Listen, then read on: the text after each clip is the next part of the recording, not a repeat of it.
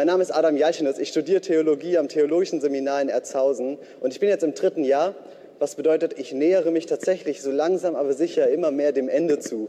Und ich weiß nie, wie schnell die Zeit vergeht. Aber das habe ich auch in diesen letzten zwei Monaten gemerkt, denn ich war in den letzten zwei Monaten hier Praktikant. Vielleicht hast du mich mal irgendwie am Rande gesehen, äh, vielleicht auch mal vorne, als ich vorgestellt wurde oder so.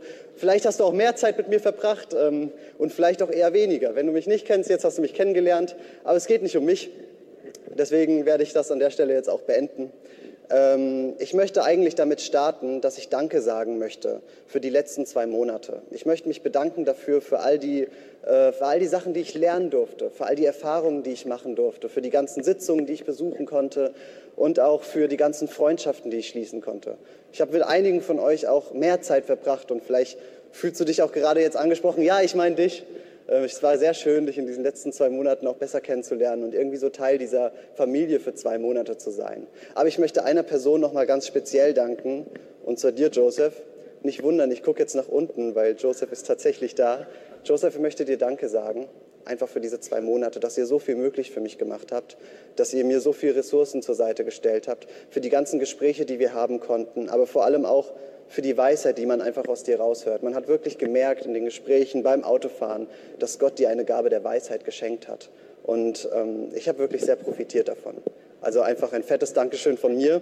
Normalerweise, wenn ich jetzt so Buttons wie Stefan Raab hätte, würde ich einen fetten Applaus starten. Aber die habe ich nicht. Also fühlt euch so, als hättet ihr jetzt einen fetten Applaus gehört. Währenddessen fange ich schon mal an zu beten für diese Predigt, weil ich glaube, dass es um Gottes Wort geht und nicht um meine Worte. Und es ist wichtig, dass wir unseren Fokus auf Gott richten. Jesus, ich danke dir, dass du überall präsent bist. Ob wir hier in diesem, in diesem Gebäude hier zusammenkommen, ob wir verstreut sind in die unterschiedlichsten Häuser, du bist da. Ich danke dir, Gott, dass du uns begegnen möchtest, dass du dich für uns interessierst, dass du auf die Welt gekommen bist, Jesus, um uns zu begegnen und uns zu retten. Gott, ich bete dafür, dass wir deine Stimme hören, dass wir deine Worte wahrnehmen. Ich bete dafür, dass du mich segnest und sprichst, Heiliger Geist. Das ist alles dir. Und ich bete auch dafür, dass du unsere Herzen für dein Wort öffnest. In Jesu mächtigem Namen. Amen. Amen. Gemeinde ist im Wandel. Gerade in den letzten Wochen haben wir so viele Unterschiede gesehen. Vor einigen Wochen war hier noch der Saal voll und jetzt ist hier niemand, so gut wie niemand, außer die Leute, die hier mitarbeiten. Und jetzt schalten die meisten von zu Hause aus über Livestream rein. Alle Kommunikationswege sind mittlerweile online in der Gemeinde. Es ist irgendwie spannend, gerade zu sehen, was der Coronavirus mit uns eigentlich macht. Letzte Woche hatten wir als Prediger hier noch ein Handmikrofon und jetzt habe ich hier ein Mikrofon. Wie die Zeiten sich verändern. Aber wisst ihr, ich finde diese gesamte Sache, dass wir, dass wir jetzt Streamingdienst anbieten,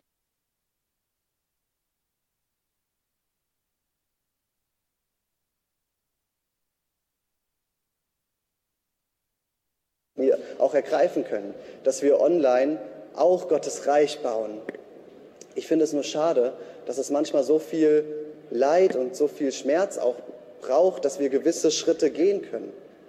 Ich habe mit Joseph schon gesprochen und Joseph sagte mir schon seit Jahren, versucht er immer wieder zu überlegen, wie kann man ein Streaming in Gottesdienst etablieren, wie kann man das machen. Und als ich im Februar gekommen bin, haben wir auch erste Schritte so, was heißt, wahrscheinlich wird schon vor mir angefangen, aber ich war auf jeden Fall in einigen ersten Schritten mit dabei, indem wir in DNS-Schulungen und bei einer DCPI-Schulung tatsächlich ähm, gestreamt haben schon.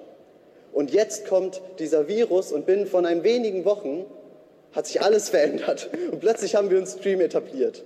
Und es ist irgendwie spannend zu sehen, wie schnell sowas auf einmal gehen kann. Und gleichzeitig ist es irgendwie schade, dass es diesen Virus gebraucht hat, damit es so schnell geht. Aber auf der anderen Seite ist mir aufgefallen, wenn ich in mein Leben schaue, dass es häufig die schmerzhaften Momente sind, die Veränderung auslösen. Wisst ihr, ich bin nicht christlich aufgewachsen, aber mein erstes Gebet habe ich nicht gesprochen, als ich happy clappy war und alles war super. Ich habe mein erstes Gebet gesprochen, als ich am Boden war, als ich nicht weiter wusste. Und in diesem Gebet habe ich gespürt, wie Gott präsent ist und wie er bei mir ist, wie er mir Frieden und Geborgenheit schenkt, wie er mir Perspektive schenkt.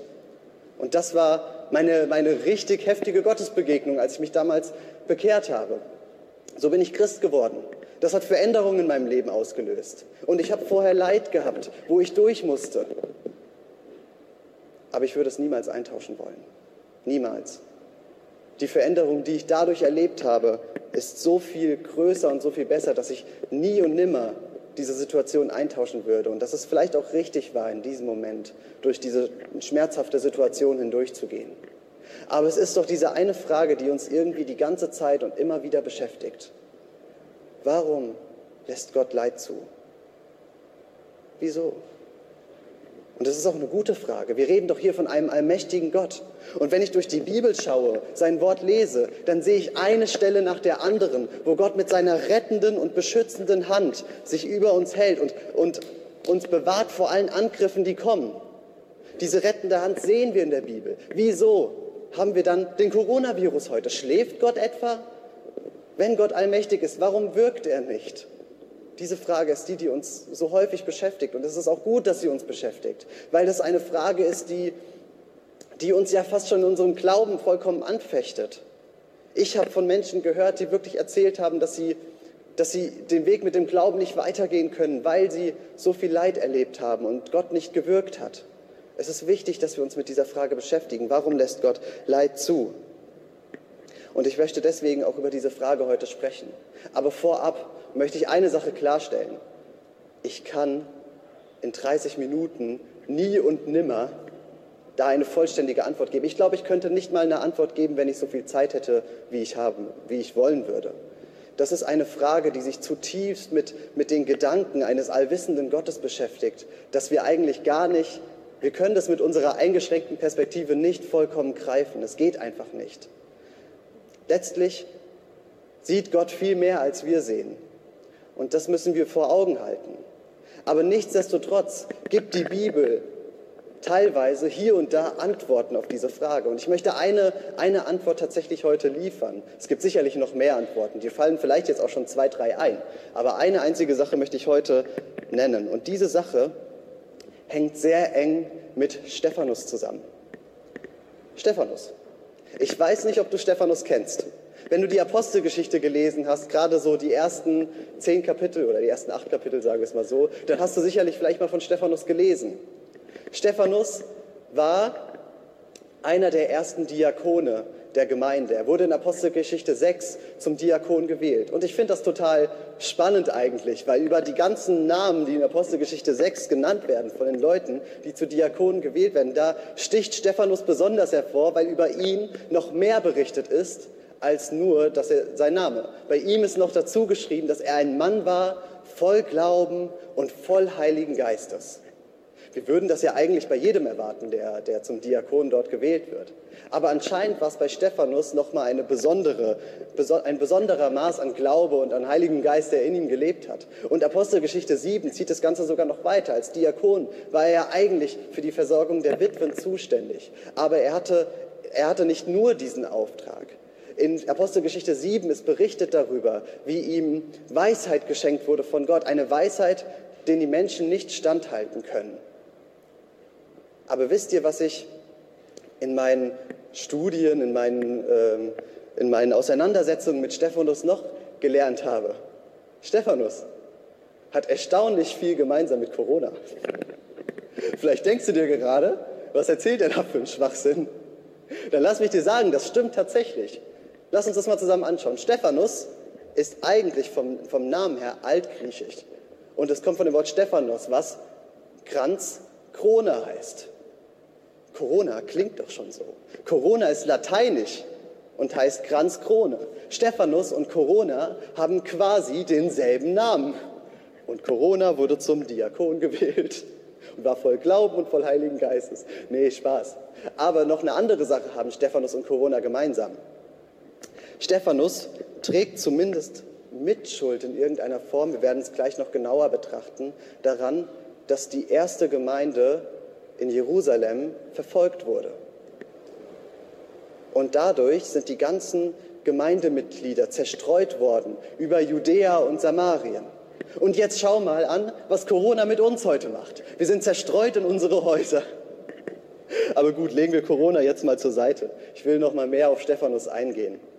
Ja, ich habe gerade gesagt, Stephanus hat irgendwie eine Art Mitschuld daran, dass, dass äh, die erste Gemeinde verfolgt wurde. Und das hat tatsächlich ähm, eine Berechtigung, diese, diese Auffassung. Denn wenn wir Apostelgeschichte 7 durchlesen, dann erkennen wir, wie Stephanus diese Weisheit, die ihm von Gott geschenkt wurde, gebraucht hat, indem er öffentlich auch Jesus bekannt hat. Er hat diesen Missionsauftrag ernst genommen und genau das getan. Aber bei ihm hat es dazu geführt, dass er gesteinigt wurde. Und diese Steinigung von Stephanus war der Beginn der Verfolgung der Jerusalemer Gemeinde, insbesondere durch Saulus. Vielleicht sagt der Name dem einen oder anderen von euch auch was. Es war die erste Christenverfolgung, die dadurch ausgelöst wurde. Und ich komme jetzt zum eigentlichen Text von heute. Und zwar würde ich gerne mit euch in Apostelgeschichte 8 die ersten vier Verse reinschauen. Wenn du deine Bibel dabei hast, kannst du sie jetzt aufschlagen. Ich werde es aber euch auch gleich vorlesen. Und da sehen wir, wie, ähm, wie das danach, nach dieser Steinigung von Stephanus in der Gemeinde genau weiterging.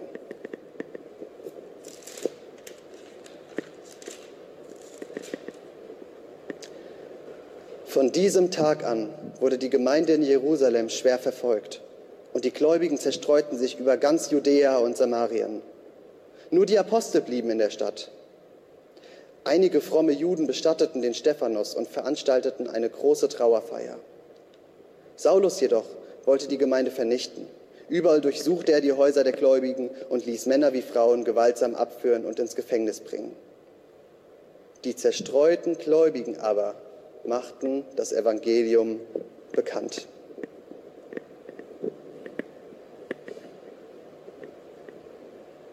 Das ist schon heftig. Stephanus hat allein schon sehr viel gelitten.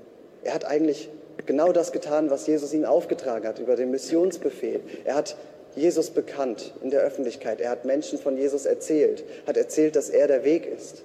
Und dafür wird er getötet. Er wird gesteinigt. Wo war die rettende Hand Gottes?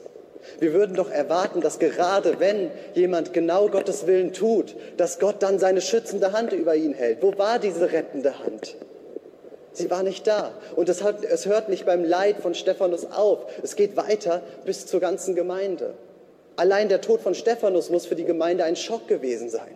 Wenn man überlegt, die Gemeinde war und ist, sehr hoffentlich, sie war und ist eine Familie, eine Gemeinschaft, wo Leute sich wertschätzen, sich lieb haben, füreinander da sind.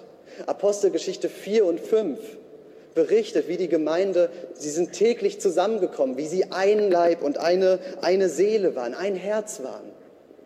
Wie sie zusammengekommen sind im Tempel täglich, um Gott zu anbeten, aber auch um zusammen zu essen und zusammen das Abendmahl zu nehmen, wie wir es heute auch getan haben.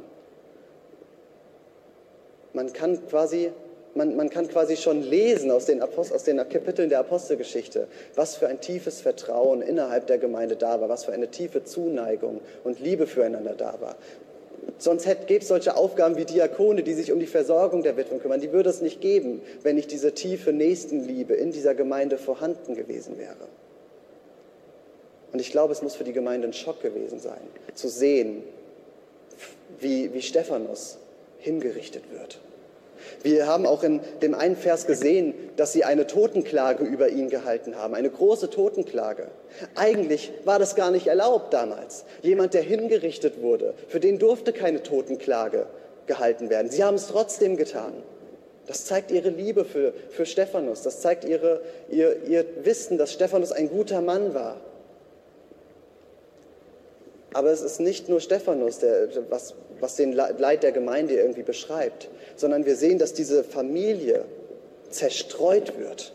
Zerstreut wird über ganz Judäa und Samaria. Die Leute, die sich täglich getroffen haben im Tempel, sind plötzlich ganz verstreut, ganz woanders. Und sie hatten damals keine Online-Dienste, mit denen sie Kontakt haben konnten auf diese Art und Weise. Das muss für die Gemeinde echt schwer gewesen sein. Wo war die rettende Hand Gottes? Ich glaube, diese Frage haben sie sich gestellt. Wieso kann Gott das zulassen? Wenn Gott doch allmächtig ist, wieso wirkt er jetzt gerade nicht? Wir haben ihn doch erlebt. Wo ist er? Ich glaube, diese Frage haben sie sich tatsächlich gestellt damals. Aber wisst ihr, einen Gedanken, den werde ich nicht los. Jesus hat in Apostelgeschichte 1, Vers 8 gesagt, ihr werdet meine Zeugen sein in Jerusalem, Judäa Samarien und bis ans Ende der Welt. Und bis zu dem Zeitpunkt, bis zu diesem Zeitpunkt von der Bibelstelle, die wir gerade vorgelesen haben, war die Gemeinde vor allem auf Jerusalem fokussiert. Aber jetzt ist die Gemeinde verstreut über Judäa und Samarien. Und gerade dieser vierte Vers bringt eigentlich eine totale Veränderung in diesen gesamten Gedanken, der dahinter ist. Der vierte Vers, der sagt, dass sie das Evangelium bekannt machten, wo sie hingekommen sind. Das zeigt quasi, das hier ist wie ein Turning Point der Gemeinde, ein Zeitpunkt, in dem sich die Gemeinde verändert hat, neu orientiert hat. Und mit den, mit den Worten aus Apostelgeschichte 1, Vers 8, die sich bestätigt haben hier an dieser Stelle, die sich hier die, die, die hier den nächsten Schritt genommen hat, ist es wie, als hätte die Gemeinde vom vierten auf den fünften Gang geschaltet. Als wäre sie einen Schritt weiter in ihrer Berufung. Einen Schritt weiter. Gott hat das Leid und den Schmerz gebraucht, geführt, genutzt, um die Gemeinde einen Schritt weiter in ihre Berufung zu führen. Ich würde nicht so weit gehen, versteht mich da nicht falsch, ich würde nicht so weit gehen zu sagen, Gott hätte das Leid geschickt. Das wäre für mich jetzt eine Interpretation zu viel. Was er aber gemacht hat, er hat es genutzt fürs Gute. Es gibt ein Lied, ich weiß nicht, ob ihr es kennt. Da gibt es ein, eine Strophe, die heißt, You take what the enemies meant for evil. Du nimmst das, was der Feind als Böses geplant hat, and you turn it for good. Und du drehst es ins Gute um. Du machst etwas Gutes draus. Und das ist das, was diese Bibelstelle verdeutlicht. Aber wisst ihr, wenn wir in dieser Situation sind, wir haben häufig so eine eingeschränkte Perspektive, als hätten wir Scheuklappen auf. Scheuklappen, die wir tragen. Und wir gucken nur auf, auf die Schmerzen, die wir haben, auf unser Leid. Wir sehen das große Ganze nicht. Wir sehen nicht, was Gott vielleicht noch Gutes daraus machen möchte, was er mit uns vorhat. Wie können wir das auch sehen? Wir sind nicht allwissend. Aber wir gucken so häufig einfach nur auf unser Leid und vergessen, dass Gott vielleicht etwas Gutes aus dem Ganzen machen möchte. Aber wisst ihr, ich glaube, manchmal ist Leid irgendwie notwendig. Ich bin ja keine Frau. Ich war auch noch nie schwanger. Und nach meinem jetzigen Erkenntnisstand werde ich das auch nie sein. Aber ich weiß, dass Geburtswehen ziemlich schmerzhaft sind. Das habe ich schon gelernt, ohne dass ich es erlebt habe. Und trotzdem weiß ich auch, dass Geburtswehen notwendig sind. Dass Geburtswehen eine Art notwendiges Übel ist, damit etwas Neues daraus entstehen kann. Und so ist es manchmal auch mit unseren Schmerzen, die wir haben, mit unseren Problemen, mit unseren Ängsten, die wir vielleicht auch gerade wegen Corona haben. Wir haben Leid in unserem Leben, ja. Aber manchmal sind diese Schmerzen notwendig. Ich würde nicht sagen, dass Gott sie geschickt hat. Das wäre für mich definitiv ein Schritt zu weit. Ich würde aber sagen, und das erkennen wir hier in der Gemeinde, in der Apostelgeschichte 8, dass Gott die Schmerzen und das Leid zum Guten gebrauchen kann und dass er es auch zum Guten führen möchte. Und wisst ihr was? Das ist genau das, was das, mein Zeugnis, wie ich zum Glauben gekommen bin, für mich auch widerspiegelt. Gott hat es gebraucht, genutzt, ich meine nicht jetzt gebraucht in dem Sinne, sondern genutzt dafür, dass ich, hat genutzt, dass ich in einer Situation des Schmerzes und des Leids war und hat es zum Guten geführt, hat es fürs Gute genutzt. Und ich glaube, dass Gott einen Plan für jeden Einzelnen von uns hat. Davon bin ich so fest überzeugt. Ich habe erlebt, wie er eine Berufung in mein Leben gelegt hat, Theologie zu studieren, Pastor zu werden und all das. Hier vorne zu stehen und zu predigen, ist ein Teil von Gottes Berufung an der Stelle. Und ich glaube, Gott hat für jeden Einzelnen von uns eine ganz individuelle und wunderbare Berufung. Und ich möchte euch heute eins sagen, was wir vielleicht, wir hören es vielleicht nicht so gerne, aber ich will euch lieber die Wahrheit sagen, als euch irgendwie anzulügen. Die Sache ist die folgende. Gottes Plan ist wichtiger als unser Wohlergehen. Bam. Hat er nicht gesagt. Doch hat er gesagt. Gottes Plan ist wichtiger als unser Wohlergehen. Aber wisst ihr was? Was für ein Segen, dass Gottes Plan unser Wohlergehen ist. Und auch das kann man falsch verstehen. Deswegen möchte ich es doch genauer erklären. Ich meine damit nicht, dass es Gottes Plan ist, dass wir hier auf der Erde ohne Herausforderungen, im Hopserlauf durch die Welt gehen, alles ist happy clappy oder dergleichen. Das meine ich nicht. Was aber gerade diese Mission Jesu war, ist es, uns zu retten. Gottes Plan ist unser Wohlergehen, unsere Rettung. Was meine ich mit Rettung? Was meine ich damit? Ich glaube, wenn jeder einzelne von uns in sein eigenes Leben schaut, dann muss ich niemandem erklären, dass wir alle nicht perfekt sind. Wir haben alle in unserem Leben Fehler gemacht und das ist bedauerlich, aber es ist so. Wir haben alle Fehler gemacht. Aber vor einem perfekten Gott können wir da nicht stehen. Und ich glaube, dass wir alle auch für unsere Fehler in dem Sinne büßen müssten, dass wir eigentlich eine Strafe bezahlen müssten. Aber Jesus hat genau diese Strafe auf sich genommen. Er ist gestorben für uns, damit wir diese Strafe nicht tragen müssen, dass wir frei sind, dass wir versöhnt sind mit Gott. Gottes Plan ist unser Wohlergehen, Gottes Plan ist unsere Rettung. Aber Jesus hat uns nicht versprochen, dass alles immer perfekt wird, dass wir ein schönes Leben haben würden hier auf der Erde. Im Gegenteil, wenn ich Römer 8, Vers 17 zum Beispiel lese oder auch andere Verse, dann erkenne ich, dass Leid ein Teil des irdischen Lebens ist. Wir können es vielleicht nicht verstehen, aber es gehört dazu. Und wir haben erkannt, dass Gott es auch zum Guten gebrauchen möchte. Leid ist ein Teil von dem, was wir hier auf der, auf der Welt erleben. Man kann es nicht einfach wegnehmen. Aber das Gute ist, was Jesus nämlich versprochen hat, und das ist das, was wir in unserem Herzen so tief verankern dürfen. Jesus hat uns versprochen, dass er alle Tage bei uns ist, bis zum Ende der Zeit. Ich habe sehr viel über die rettende Hand Gottes, die irgendwie gefehlt hat, immer wieder gerade gesprochen. Aber Gott hat noch eine zweite Hand, eine tragende Hand. Dieses Bild habe ich von Joseph bekommen. Ich fand das so gut. Gott hat eine rettende Hand, die uns bewahrt vor allen Angriffen, aber auch eine tragende Hand, in denen wir vielleicht angegriffen werden können, aber wo Gott mit uns ist und uns trägt und uns hindurchträgt. Und ich möchte heute noch eine dritte Hand ergänzen, die mir in, Bearbeitung von dieser Bibelstelle so wichtig geworden ist. Und zwar die voranbringende Hand Gottes. Die voranbringende Hand Gottes, die uns einen Schritt weiter in unserer Berufung führt. Und dann gehört es manchmal dazu, dass wir durch Täler gehen, wo es nicht so einfach ist, dass wir Leid erleben. Aber Gott nutzt es zum Guten und bringt uns einen Schritt weiter voran. Und ich möchte in diesem Zug ein Zeugnis erzählen von einem meiner Lehrer, sein Name ist Marcel Locher, vielleicht haben ihn manche von euch schon mal kennengelernt oder so. Wenn nicht, dann seht ihr jetzt ein Bild in der PowerPoint. Ähm, sein Name ist Marcel Locher. Er hat vor einigen Jahren, ein, ein, musste er ins Krankenhaus für eine Notoperation. Wisst ihr, das Interessante ist, er hat vorher gebetet und er hat gesagt, Herr, schenk mir Möglichkeiten, anderen Menschen von dir zu erzählen. Und am Abend darauf musste er ins Krankenhaus.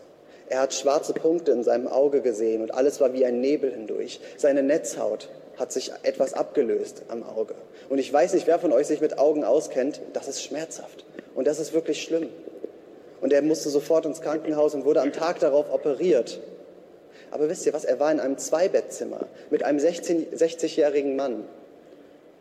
Und er hat diesem Mann morgens, mittags, abends von Jesus erzählt. Er hat einen tiefen Frieden in dieser Situation des Schmerzes und des Leids von Gott empfangen und er hat ihm immer wieder auch von Jesus und von Gott erzählt. Er durfte sogar mit ihm beten. Und er ist ihm damit nicht auf die Pelle gerückt. Der Mann war interessiert, er hat immer wieder nachgefragt, wir haben, haben viel geredet. Und irgendwann hat Marcel eine Sache erkannt. Und zwar hat er erkannt, dass er wahrscheinlich wegen diesem Mann im Krankenhaus ist. Gott hat ihm offenbart, dass er der Grund ist, warum er in diesem Krankenhaus ist. Und er hat sich sogar getraut, es diesem Mann zu sagen. Er sagte, ich glaube, dass ich wegen Ihnen hier bin, um Ihnen das zu erzählen. Gott klopft an Ihrer Herzenstür. Und wisst ihr, was der Mann darauf erwidert hat? Der Mann hat gesagt, seltsam, diesen Gedanken hatte ich vorhin auch schon. Irgendwie merkwürdig. Und Marcels Antwort war, ja, es ist würdig, sich zu merken. Und das finde ich so spannend zu sehen. Gottes Wege sind manchmal unerklärlich und er nutzt manchmal solche Schmerzen und Leid zum Guten und führt das gut. Wir können wissen, er ist tragend bei uns in diesen Situationen und bringt uns auf die nächste Stufe und bringt uns voran. Und ich finde das so ein Vorbild, was Marcel, er ist so ein Vorbild damit, was er gemacht hat. Er hat im Prinzip in dieser Situation des Schmerzes hat er geschaut, wie kann er Gott dienen, wie kann er ihm helfen, wie kann er in der Berufung wandeln, die Gott ihm geschenkt hat, trotz des Leids, trotz der Schmerzen. Das fand ich so stark. Wir kommen jetzt so langsam aber sicher zum Ende dieser Predigt. Ich möchte gerne noch ähm, ein paar praktische Gedanken teilen, dass wir nicht nur uns über, über die Sphären dieses Textes Gedanken machen und dann irgendwie in, in eine hypo, äh, hypothetische Sache reinkommen, sondern dass wir wirklich aktiv darüber nachdenken. Was kann man machen? Wir stecken gerade in einer Zeit rund um Corona und wir wissen nicht genau weiter. Manche Leute haben wirklich, wirklich Angst. Manche sind vielleicht zu entspannt. Ich habe mit Leuten geredet, die mir erzählt haben, wie sehr sie sich Sorgen machen, auch gerade um Angehörige, die zur Risikogruppe gehören. Die Frage ist, wozu eigentlich das Ganze? Wie können wir Gott dienen in dieser, in dieser Corona-Zeit? Was können wir tun mit der, mit, der, mit der Zerstreuung in unseren Häusern? Hey, vielleicht ist es dran, dass wir an unserer Zeit mit Gott arbeiten. Die meisten von uns haben tatsächlich jetzt ein bisschen mehr Zeit und sind weniger unterwegs und sparen an manchen Dingen. Vielleicht ist es dran, dass wir in unserer Zeit mit Gott arbeiten. Letzte Woche Sonntag hat Joseph gesagt in der Predigt, dass die Umstellung vielleicht mit Corona manchen Leuten, dass es manchen Leuten vielleicht dann schwerfällt, ihre, ihre Gewohnheiten weiter durchzuführen. Ich habe das erlebt in den letzten zwei Monaten, dass dadurch, dass ich hier bin, in einem anderen Umfeld, in einem anderen, äh, anderen Zeitplan, sage ich mal so, ist es mir voll schwer gefallen, meine guten Gewohnheiten zu, fortzuführen. Auch meine, meine Gebetszeit und Bibellesezeit. Und mir ist richtig bewusst geworden in diesen zwei Monaten, wie sehr ich daran auch immer wieder arbeiten möchte und das, das wirklich klar halten möchte, dass ich das gut durchführe. Vielleicht bist du gerade auch in dieser Situation. Vielleicht ist es auch was anderes. Vielleicht hat es mit der Familie zu tun. Wir haben mittlerweile so viel mehr Zeit mit Familie. Häufig haben wir so viele Termine und anderes, dass die Familie zu kurz kommt. Vielleicht ist es jetzt dran, diese Gemeinschaft, die wir haben, auch zu nutzen in der Familie. Jeden Abend ein Spieleabend aber macht kein Monopoly. Ähm, ich habe euch gewarnt. Vielleicht ist es aber auch was anderes. Zeit der Entschleunigung. Wir sind häufig so gestresst, machen, ein, machen ein, eine Aufgabe nach der anderen, einen Termin zum nächsten. Vielleicht wird es Zeit, auch einfach mal zur Ruhe zu kommen und das Sabbatgebot, den Ruhetag, auch wahrzunehmen. Aber vielleicht ist es auch etwas ganz anderes, von dem ich hier keine Ahnung habe und keine Idee habe. Jeder von uns ist individuell und hat eine individuelle Berufung. Jeremia 33, Vers 3 sagt, ruf mich doch an und ich werde dir große Dinge mitteilen. Und ich möchte uns ermutigen, in dieser Zeit ins Gebet zu gehen und Gott auch zu fragen, was, wie kann ich dir in diesem dienen? Wie, was kann ich tun, um der Berufung, die du für mich hast, einen Schritt weiterzukommen? Wie kann ich deine voranbringende Hand spüren? Gott, erleben wir in unserem in unserem Christsein, in unserem abenteuerlichen Leben des Christseins in drei Händen. Mit der rettenden Hand, mit der er uns bewahrt und beschützt. Mit der tragenden Hand, in der er uns hilft und hindurchträgt durch schwierige Situationen auch. Und mit der voranbringenden Hand, mit der er uns einen Schritt weiterbringt. Und manchmal sind diese Prozesse schmerzhaft, das ist wahr. Aber es ist trotzdem gut, weil Gott es zum Guten wendet. Ich bin mit dieser Frage gekommen, Warum lässt Gott Leid zu? Und ich habe gesagt, ich möchte eine Antwort geben darauf. Und meine Antwort auf diese Frage ist heute, Gott lässt manchmal Leid zu, weil er es zum Guten gebraucht. Und ich möchte jetzt zum Abschluss für uns alle beten.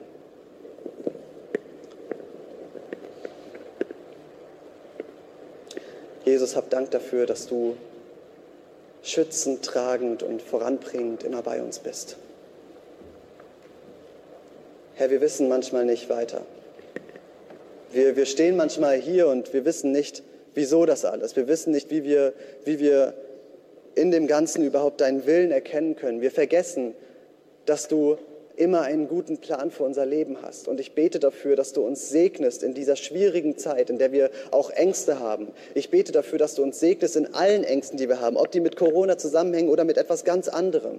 Ich bete dafür, dass wir deine Gegenwart spüren können, deine tragende und voranbringende Hand spüren können. Ich bete dafür, dass wir klare Impulse von dir auch bekommen, was der nächste Schritt in unserem Leben ist, welchen Plan du für uns hast. Gott, aber ich möchte auch wirklich meinen Glauben bekennen, dass ich fest überzeugt bin, du bist gut und du hast einen guten Plan für unser Leben. Und ich erhebe dich hier über das Leben von uns allen, über für jeden Einzelnen, der bei diesem Stream hier auch mit dabei ist. dass jeder einzelne von uns in diesen Frieden von dir spürt, dieser Friede, der nur von dir ausgeht. In deinem mächtigen Namen, Jesus. Amen.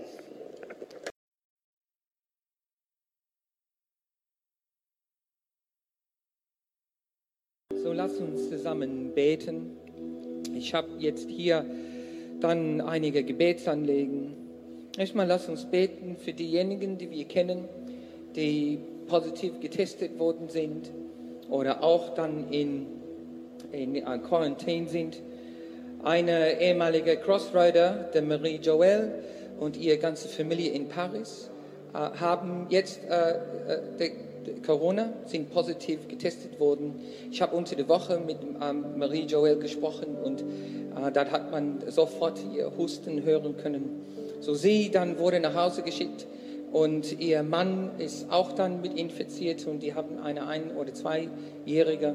So lass uns für Marie Joel in Paris beten und auch dann für alle anderen, die wir kennen. In Growweb, in unserer Maastricht, Maastricht-Gemeinde, haben wir eine aus der Gemeinde, die verstorben ist. Ähm, auch in einer Partnergemeinde in Brüssel gibt es vier Geschwister, die durch Corona verstorben sind. Es sind eine Menge, auch wo wir wissen, dass es unsicher ist. So, lass uns jetzt dafür beten. Vater, wir kommen jetzt zu dir und wollen und beten für deine schützende Hand über uns, Herr. Über alle die, die äh, Geschwister und äh, Freunde und Verwandte, die wir, die wir kennen, die jetzt infiziert sind, die Corona tragen. Wir beten für deine Heilung, für deine Heilung ähm, über ihrem Leben, dass du deine Hand ausstreckst und dann, dass, dass du die heilst, Herr. Wir beten für deinen Schutz und und Behütung über alle unsere Gemeinden, unsere befreundete Gemeinden, Tochtergemeinden, unsere Gemeinden und ganz Leib Christi. Vater, für dein, für dein übernatürliche Bewahrung und auch für unser Land. Herr, dafür beten wir im Jesu Namen. Und dann wollen wir beten für, für alle, die auf der Frontlinie sind und für, äh, ja, für zum Beispiel unsere Regierung. Lass uns beten für unsere Politiker. Wir beten, lass uns beten für alle, die, die im Gesundheitswesen tätig sind. Ärzten, Krankenschwester, Pflegedienst und so weiter. Lass uns beten für alle Arbeitgeber, für alle Arbeitgeber und, und Firmeninhaber, dass Gott auch dann ihrem, ihrem Existenz und Firmen dann beschützen, behüten. Und lass uns beten für alle, die im Bildungswesen tätig sind. Alle äh, Erzieherinnen und ähm, Lehrerinnen und Lehrer und alle, die auch dann in den Universitäten aktiv sind. Und lass uns beten für Familien in der Zeit der Umstellung, wo der normale Lebensrhythmus wurde durcheinander geworfen Lass uns beten für Ehebeziehungen, dass die, dass die durch die Krise gesund und, und stark werden. Und auch lass uns beten für die Singles, für die, die äh, noch keine, keine zu Hause haben. Lass uns beten, dass Gott sie auch dann und uns alle nahesteht. So, Vater, wir kommen zu dir.